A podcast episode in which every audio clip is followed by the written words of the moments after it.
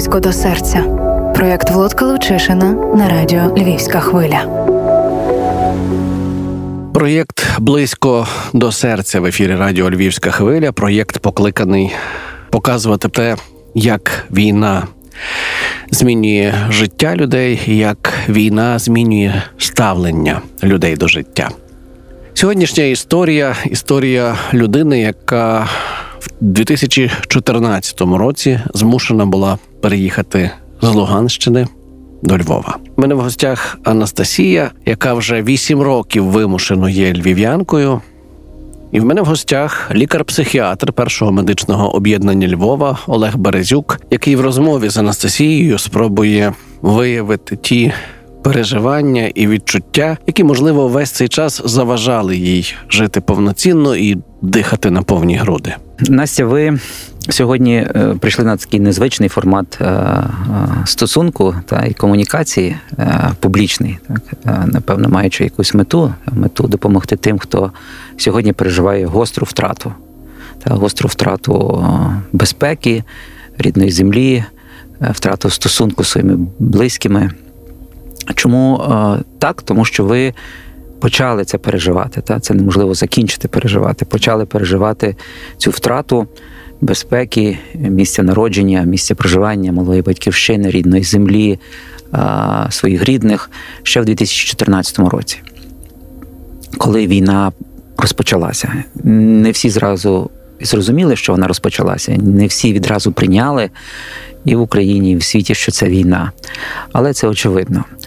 І от, от так, от, якщо ділитися тими почуттями і переживаннями, то а, от як ви почувалися, так, коли раптом вранці навколо почало відбуватися щось таке, що є незрозумілим і страшним? Ви можете згадати так. ці моменти? Та можу згадати. Ну, я вчилася в Луганську. Спочатку почалося щось не дуже зрозуміле. Не, Ми ніхто не розуміли, що відбувається. Просто так, як в Києві було, в нас почали стріляти в е, сусідньому районі, який не дуже далеко від нашого університету. І ми всі в п'ятій ранку прикинулися, не знали, що нам робити. Я ну, Ми ніхто не розуміли, що відбувається. Ми не розуміли, що нам робити далі. Е, Пішли вниз спитатися, ну, що нам робити, нам йти на навчання, нам не йти на навчання. Е, чи ну, Як взагалі далі буде. Все відбуватись, нам ніхто так нічого не сказав. Ми пішли спокійно собі вчитись. Е, при цьому була повітряна тривога. Нас ніхто нікуди не евакував, ну ніхто нічого нам не казав. Ми нічого не знали. І ось саме те, що ти нічого не знаєш, то напевно було найтяжче, тому що ти не розумієш, що тобі з тим робити, бо ти не розумієш, що відбувається взагалі навколо тебе. А потім, коли вже дуже сильні почались вибухи, я зрозуміла, що треба ну, десь їхати, тому що вже була там скинута бомба, е, то дуже було тяжко, бо загинули люди. Ти розумієш, що завтра може бути те саме і з тобою.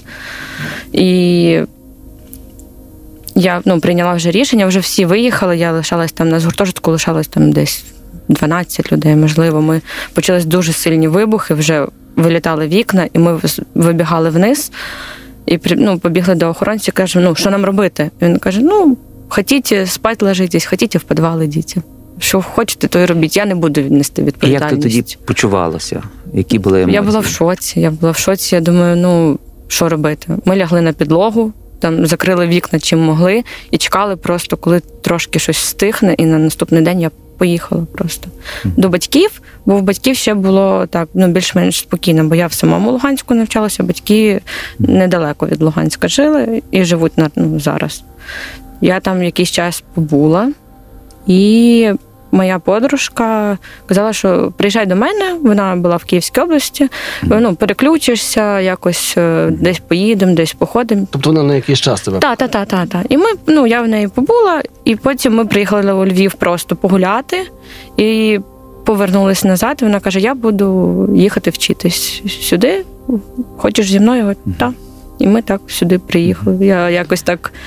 Я не хотіла лишатись там, тому що я не хотіла диплому російської або ЛНР. Він мені був не потрібний. Я не планувала своє життя не в Росії, не в республіці, тому Так звані так, ну так.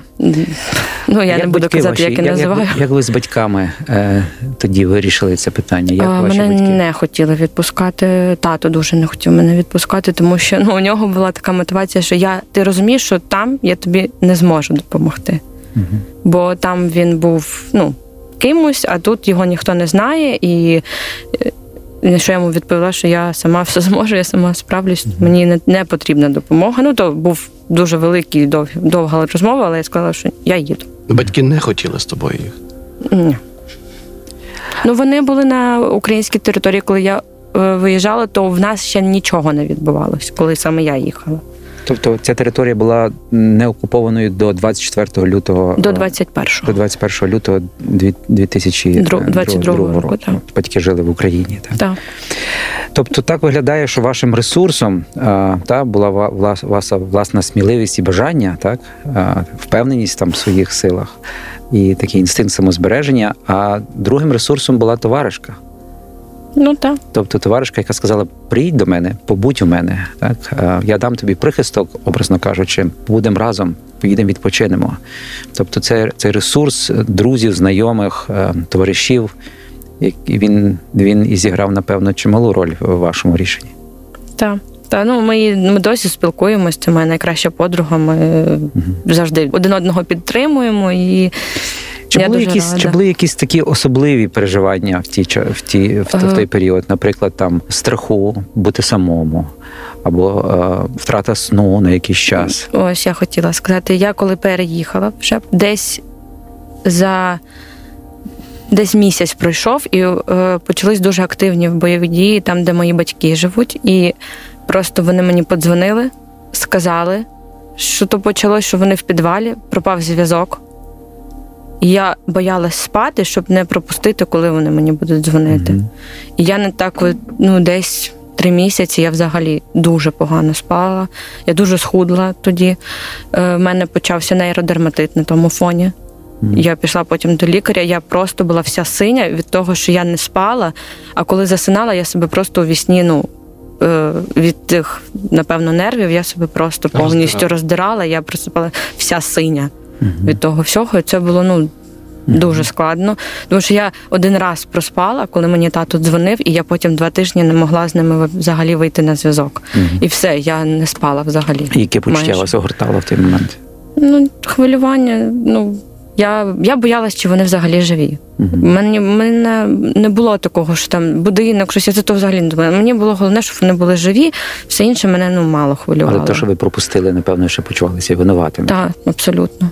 Я думала, що а якщо це могла бути наша остання розмова, я ну я б собі того не пробачила, напевно. А розмови з батьками, коли зв'язок був. Ну, то були дуже швидкі розмови, тому що вони ви, виходили з підвалу, казали, що ми живі, все добре. Е, ну як, наскільки то можливо. І ну, там питалися, як я. Я казала, що в мене все добре, я ніколи їм не казала, що навіть якщо мені щось, я ну, тому що я розуміла, що їм там набагато важче. Тобто ми бачимо тут ну, що така ну, дуже яскрава та, ну, е, ознака чи ознаки травми втрати. Так? Втрати чогось, втрати когось, втрати впевненості, яка супроводжується ще й потужним почуттям вини так? за, за те, що не поруч, за те, що можеш залишитися самою або залишити е, цей стосунок. Але ще е, на Точно були нові обставини. Це нов- но- но- нове житло, нове місто, нові стосунки, Ой, е, так. е, беззаперечні культуральні відмінності. І от е, це таке зараз ваше спонтанне ой так. От як би хотілося почути, що з тим ой так в переживаннях ваших було. За цим ось ой так було перший день. Ми приходимо на навчання, то треба було просто бачити ті очі. Ну, на нас дивились так зверхньо, з нами ніхто не спілкувався. Ну, перший час, поки з нами ще не познайомились, ми, для них було достатньо, що ми приїхали з Луганську. Тобто то було достатньо. Е, Потім нас покликали вчителі подивитись фільм. І от дівчата, які тільки приїхали, які перейшли бойові дії, нам вирішили показати ну, фільм про війну. І цей момент, коли нам показували фільм, наш одногрупник до нас повернувся і сказав: то все ви винні, ви там сиділи, мовчали, і це все через вас. І ми. Я просто моя подруга сиділа дуже плакала. Е, Я на нього подивилась, сказала, і ми всі в один голос троє сказали, ти там був, що ти можеш робити такі висновки. Ну, то було дуже складно. У нас були дуже такі. Нас нікуди з собою не кликали. Ми, типу, були такі, як другий сорт. Типу, ми приїхали, типу. Але до нас дуже гарно відносились вчителі, е, декан. Вони нам дуже допомагали. Вони нас там, ну, вони нам принесли гуманітарну допомогу перший час. То ну, нам було дуже приємно, тому що ти приїхав, ти нікого не знаєш. І ну так. Потім ми трошки почали. Вони просто, напевно, став такий переломний момент, коли ми вийшли на вулицю один раз і почався салют. І ми троє майже впали на землю і ну дуже злякалися, і вони на нас так подивились. Після цього ми якось вони до нас трішки вже та по-іншому стали відноситись.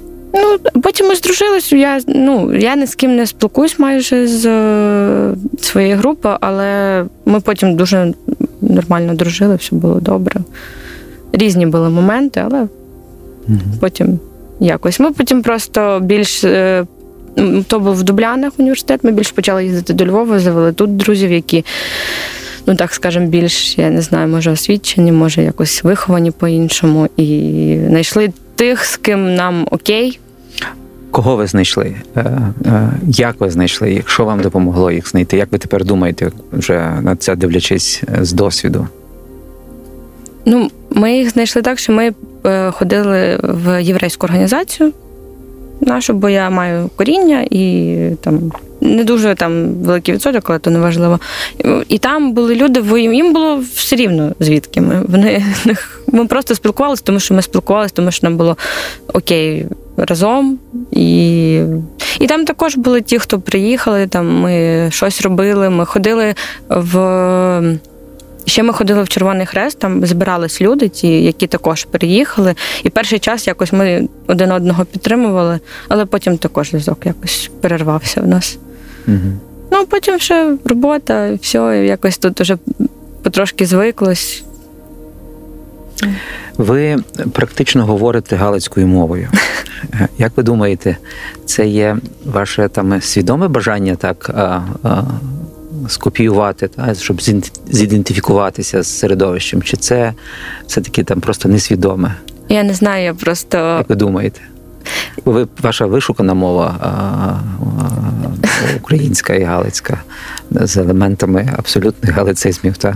ну, це природня напев- і природня. Ні. Я би, якщо би не знав, що ви з Луганщини, я би не ніколи не сказав, що ви там були чи народились. Е, напевно, то просто вже ну, тому що я тут знаходжусь вже ну, досить довгий час, тому воно вже так просто вже запозичені слова появляються, тому що я навіть за собою ну, замічаю, там кажу та такі. е, Ну, це видно, це, це чути. е, Але зараз е, мовне питання є тою самою частиною дуже важливою ідентичності, так там любові і агресії, яка має однаковий корінь. І як би ви би на це зараз подивилися, як би ви. Щоб чим би ви поділилися досвідом з тими людьми, які і приїжджають з величезною травмою втрати, і ти, ті, які зустрічають з величезним бажанням допомогти, але і також з величезним страхом втрати ідентичності. Як би ви зараз тим людям допомогли обидвом тим людям? в плані, щоб вони зрозуміли один одного, чому Ну, То, що ви думаєте, от як би ви тепер їм з вашої висоти вашого досвіду, пережиття, страждання і перемоги, так, бо ви, ви переможете, а, а, як би ви тим людям сьогодні допомогли з двох сторін? Ну, дивіться, коли людина приїжджає, в неї дуже багато емоцій. Е, ну, то вона не розуміє, що їй робити. І коли хтось е, починає ще говорити, що ти, тобі, ти маєш говорити українською, бо вже я так хочу, ти не знаєш, що та людина пережила. Ну, треба зрозуміти. Треба зрозуміти, дати час. Я вважаю, що мову мають знати всі, е, тому що я спілкуюсь зі своїми всіми друзями російською мовою. Але десь в магазині, десь там таксі.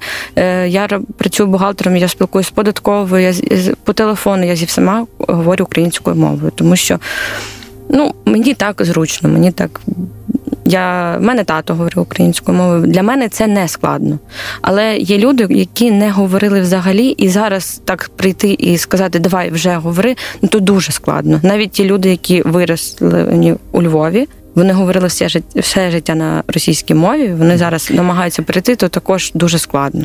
А, так, е, е, беззаперечно, що це є дуже складно з точки зору ну, фізіології, навіть так, пам'яті і всього іншого, але разом з тим е, воно неймовірно російська мова асоціюється з ворогом, який вбиває. Так, от як би ви помогли тим людям, які е, з одного боку говорять мовою, е, з якої вони народилися, виросли, і їхні перші слова їхньої мами були російською мовою до них, і е, які бояться втратити той комунікативний інструмент, але разом з тим і вона них не асоціюється з ворогом, Ні, тому що вона в мене, наприклад, асоціюється, це мої спогади. з мамою. Так, Так, це моя, це моя частинка. Але і... у людей, які зустрічають і хочуть допомогти, вона асоціюється з ворогом. Так, тобто це такі насправді таке розщеплення неймовірне, де ніби всі на одному боці, але разом з тим є величезне розщеплення.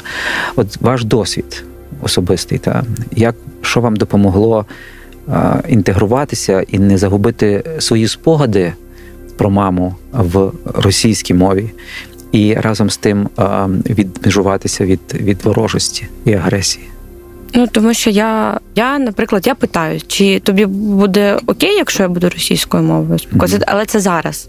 До того я не питалась. Це ось зараз сталося, бо я розумію, ну, я розумію те, що людина відчуває трошки інше, ніж я. Для нього це ну, йому боляче, наприклад, коли я говорю, йому неприємно чути, Мгм. що я говорю російською мовою. Ну, я думаю, що це справді є дуже зворушливе таке зізнання, коли з одного боку ви кажете, попробуйте відчути, зрозуміти і пережити те, що думають ті, що втратили. А з іншого боку, ви кажете тим іншим, треба зрозуміти е, тих, хто приймає і хоче зберегти. І ота хода на зустріч один одному, вона дуже важка, вона неймовірна, важка, і ви переживаєте це навіть сьогодні, так коли ви говорите зараз, ви переживаєте ці емоції, е, у вас іноді з'являються мокрі очі, так. А, але вона єдина, яка напевно може нам допомогти. Так? Хода на зустріч один одному в щирому розумінні, чому. В щирому розумінні, чому ви говорите російською, бо виявляється для вас це голос мами, з яким ви народилися. А, а, а з другого боку, щире розуміння того, що це е, для когось голос ворога, який вбиває нещадно всіх, так, і тих, хто говорить російською у вашому селі, де живуть ваші батьки, Ну, чи у нас хто говорять на своїй мові, так скажу, на Ну, є суржику. різна на мова, суржику, так, так. так. Бо тато в мене говорить українською, говорив українською мовою. Тому для мене, розумієте, в мене така о, е, ситуація, що в мене Мабуть, ви тато. тому і добрий такий перехідний Нап- об'єкт. І бачите, е, в Лодко є той талановитий е, комунікатор, який знаходить ті перехідні об'єкти, які, які знають дві сторони медалі. І це в- у війні є дуже важливо, так бо війна це. Це, це страшна річ, яка легалізує погані речі. Коли в мирний час це було би абсолютно не, неправомірно, то у війну воно стає правомірним. Так? Друге, це е, війна продукує агресію природню, так? бо агресія це це відчуття, яке захищає нас. Воно не тільки воно не тільки знищує, воно і знищуючи захищає. І, але іноді, так, коли є мирне середовище, так як, у- як відносно у Львові, є люди, які дуже потребують допомоги, а є люди, які е, хочуть надати цю допомогу, і між ними виникає агресія. То е, психотерапевти дуже часто говорять, що агресія це є охоронець печалі. Тобто за агресією ховається печаль, сум за е, мирним життям біля своїх батьків. Печаль, сум за тим, що ти можеш спокійно жити в своєму місті і вчитися розвиватися, будувати. І тому та агресія виступає на передній план. І дуже важливо, як ви сказали перед тим, треба трошечки почекати, треба трошечки відступити, як одним, так і другим, і почати комунікувати. І ви ресурс, який тут ви знайшли, та, це дуже цікаво. Ви знайшли ресурс, який дуже близький до ваших архаїчних коренів. Так, ви кажете, в мене є якась частинка єврейства. І і ви раз і так інтуїтивно, напівінтуїтивно, свідомо чи зовсім несвідомо, ви попробували цей ресурс комунікативний використати, і він спрацював. Так, другий ресурс Червоного Христа, який ви потім вже й не користуєтесь, але це є ця платформа, яка, яка має нейтралітет. Так? Червоний хрест це нейтралітет. Ну, куплений Червоний хрест Росією не зовсім нейтралітет в певних частинах, але це не весь Червоний хрест. Тому ці ресурси дуже важливі. Тому, е, як виявляється, ідентичність, е, яка закодована в наших генах, в тому числі, е, бо бо ви, напевно, не виховувалися в єврейській культурі. Ні, ні. Але взагалі. воно закодовано, і десь воно у вас там з'явилося, і воно привело до, до того ресурсу, який, на який можна було встати який оцінив, який не оцінював, а який просто сказав: ідемо поп'ємо кави, йдемо поп'ємо чаю, ідемо з'їмо. А, а, Хумусу з мацою. Та. Олег, ми проговорили е, про те, як Настя знайшла ресурс, і це було, мені здається, одна з найважливіших моментів цієї програми. А де шукати іншим людям, які ще можуть бути джерела ресурсу в людей, які як Настя переїхали, які мають подібні переживання? Ну, шукати таких, як Настя. Настя є ресурсом. Тобто, я думаю, що у Львові є дуже багато людей, які мають дуже. досвід, які мають досвід не тільки переїзду і, і пошуку свободи, волі, спокою з, зі сходу. Але є і багато тих людей із Західної України, які шукали свободи, способу е, стати е, стати вільним е, в іншому аспекті на на, на заході і повернулися звідти. Так ми маємо чудесну тут чудесний досвід адаптації до інших культур, до інших обставин, економічних, ментальних. Так наші люди, які працюють в Польщі, не так вже дуже там і іноді щасливі способу комунікації і переживають таку саму агресію, як і свого боку, так і з боку тих, хто в Польщі працює, працював та протягом тих років. Те саме робиться в Чехії, Словаччині, Німеччині, Великої Великій Британії і Сполучених Штатах Америки. Це величезний досвід міграційного життя. На жаль, так тому е, Львів це є прекрасним перехідним таким об'єктом. Е, Львів, Франківськ, Тернопіль, е, вся західна Україна. Так у нас такий жарт. Та? Львів є місто, яке на ринку більше 750 років і має величезний міжнародний досвід, будучи за останніх 100 років у п'яти різних державних формаціях. Так, тобто ми багато разів адаптовувалися Західна Україна, тому треба просто бути трошки відкритішим е, до того спілкування. Те, що ми сьогодні описуємо, це не теперішній винахід і не теперішній феномен. Це людство стикалося з війнами, з переселеннями, з адаптаціями протягом всього свого розвитку. І от е, Настя описувала беззаперечно всі ознаки посттравматичного стресового розладу, коли вона додала до втрати Е, свого місця проживання вона додала ймовірну втрату своїх найближчих людей, що є одним з найбільших стресових факторів страх за втрату своїх найближчих. І тоді в неї почалося просто. Ну, спочатку була гостра стресова реакція, а потім вона навіть перейшла протягом декількох місяців в посттравматичний стресовий розлад, так як Настя є здоровою, і в більшості випадків е, від 70 до 80% випадків е, люди самі переживаються, але ще була і ресурс, був яким про який ми говорили. Вона переборола своє безсоння, свою агресію. Напевно, було маса і таких соматичних різних переживань, так тривога, погані сновидіння, очікування. Почуття вини, чому я це зробила, чому я їх залишила, чому я не встала вранці і не передзвонила їм вчасно. І ем, тому, е, але це людство з цим жило і працювало з тим. І е, неймовірна цитата Шекспіра: нехай смуток говорить. Печаль, яка не говорить, зв'язує серце, поки воно не розірветься. Тобто ем, е, в першому випадку, коли ви покидали свою рідну землю, е, вашим ресурсом, з яким ви говорили, були ваші батьки, хоч вони не відпускали вас, але ви з ними проговорили. Ви були з ними вільні і сміливі, як до безпечного об'єкту, сказати Я поїду. А вони з болем відпустили вас. Так ваша подруга, яка говорила з вами з вами про вашу печаль і дала вам ресурс. Приїхавши сюди, ви зустріли людей, які були в фрустрації. Так, оці особливо однолітки. Однолітки це дуже важка категорія, які дуже чесні один до одного, тому що І це треба цінувати також ту чесність, так бо з нею тоді можна працювати. Це не була підступність, так це було це було відкрите на вид, таке трохи молодече, але поруч були старші люди, які казали вам. На вам, дівчата, якусь їжу, якийсь одяг. Але було щось ближче до серця. Та була єврейська громада, був Червоний Хрест, і, врешті-решт, була робота, на якій ви знайшли своїх, напевно, нових друзів, які вас більше розуміють. Ви можете мати дискусії, нема проблем з дискусіями. Але це все говорить про те, що печаль треба висловлювати. Тобто, е, ще один є грандіозний вислів, який говорить, що ізоляція і мовчання є поцілунок смерті. Тому то, що робить Влодко, він ініціює процес е, комунікації і е, виходу з ізоляції. Тому ті люди, які сьогодні нас почують, вони точно будуть шукати ті об'єкти, з якими можна безпечно говорити. Чи вони будуть знаходитися в на, на рівні національної ідентичності, чи вони будуть е, знаходитися на рівні потужного інструменту релігійного? Це неймовірний інструмент комунікації, так адже я не є проповідником і богословом, але Біблія є книжка страждання, де описані страждання, і разом з тим написані шляхи, як їх подолати.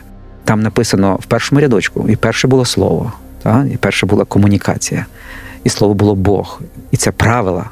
Ми комунікацію вчимо правила. Коли я кажу, Настя, ти знаєш, мені так неприємно, коли я чую російську, бо мені здається, що це говорить до мене ворог.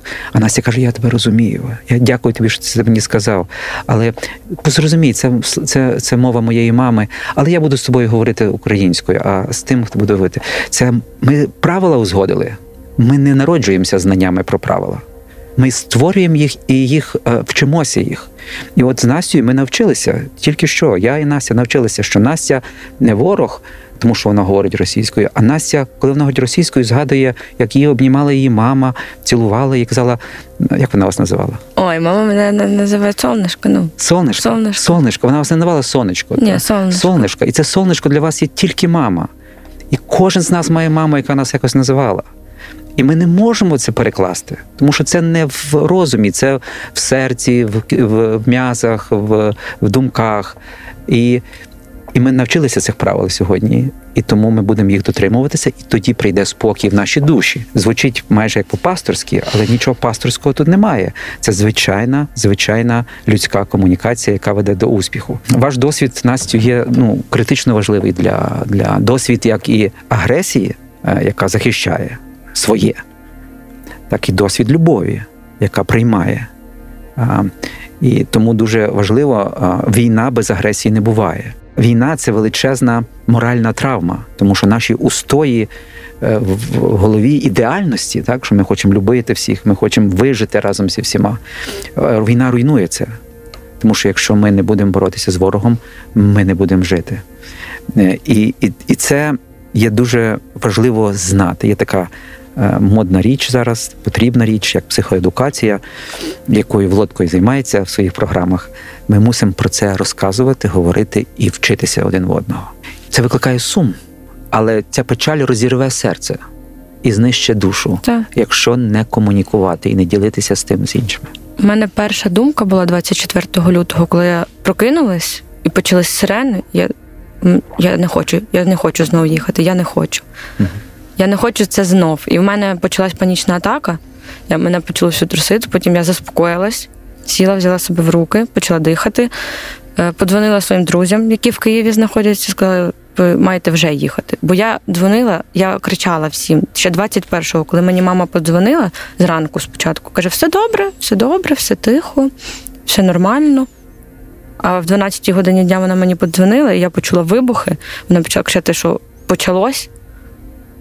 І все, і зв'язок пропав на два тижні. І я ті два тижні знову в мене не було сну. Я тобто в мене почало переживання почалось, знову посттравматичне. І воно почалось знов. І я просто злякалася того. І я зрозуміла, що я сама знов ну я не впораюсь. Я просто вже. Я просто не хотіла, щоб воно було знов так, щоб я знов не спала, щоб я знов стала тим, ким я вже була. Мені того дуже не хотілося, тому я пішла. Ну я пішла до психолога, я пропрацьовую це, я проговорюю, я не тримаю тепер в собі емоції. Е, я тепер можу сказати людині, що мені було неприємно, коли ти казав то, але тебе я також розумію, що тобі неприємно те, що роблю я, наприклад. Ви велика Це- молодець, Настя. Це величезний крок, е, який ми всі маємо зробити. Так, ми мусимо зрозуміти, що агресію, яку ми іноді зустрічаємо від партнерів, це агресія захисту, яка, можливо, неадекватно вибрана в момент, але це та агресія, яка, яка береже, а не руйнує. І це мистецтво пізнавати цю агресію. Бо іноді можна зустріти улесливих зрадників, які, які не несуть агресії, але вбивають підступно. І, і це знання поколінь. І тому, можливо, е, ті люди, які приїжджають зі Сходу, мають відчути агресію любові, як це не парадоксально звучить, правда? І коли ми це зрозуміємо, ці дві частинки один єдиного цілого, я думаю, ми станемо непереможними е, е, воїнами духу. Як це знову не пафосно звучить, але як воно актуально звучить. Анастасія, я дякую тобі за сьогоднішню відвертість. Дякую Олег вам. Березюк, я дякую тобі за твій досвід. І Влад Колочишин. Дякую вам за розмову. Дякую вам. Дякую вам. Близько до серця. Проєкт Володка Лучишина на радіо Львівська хвиля.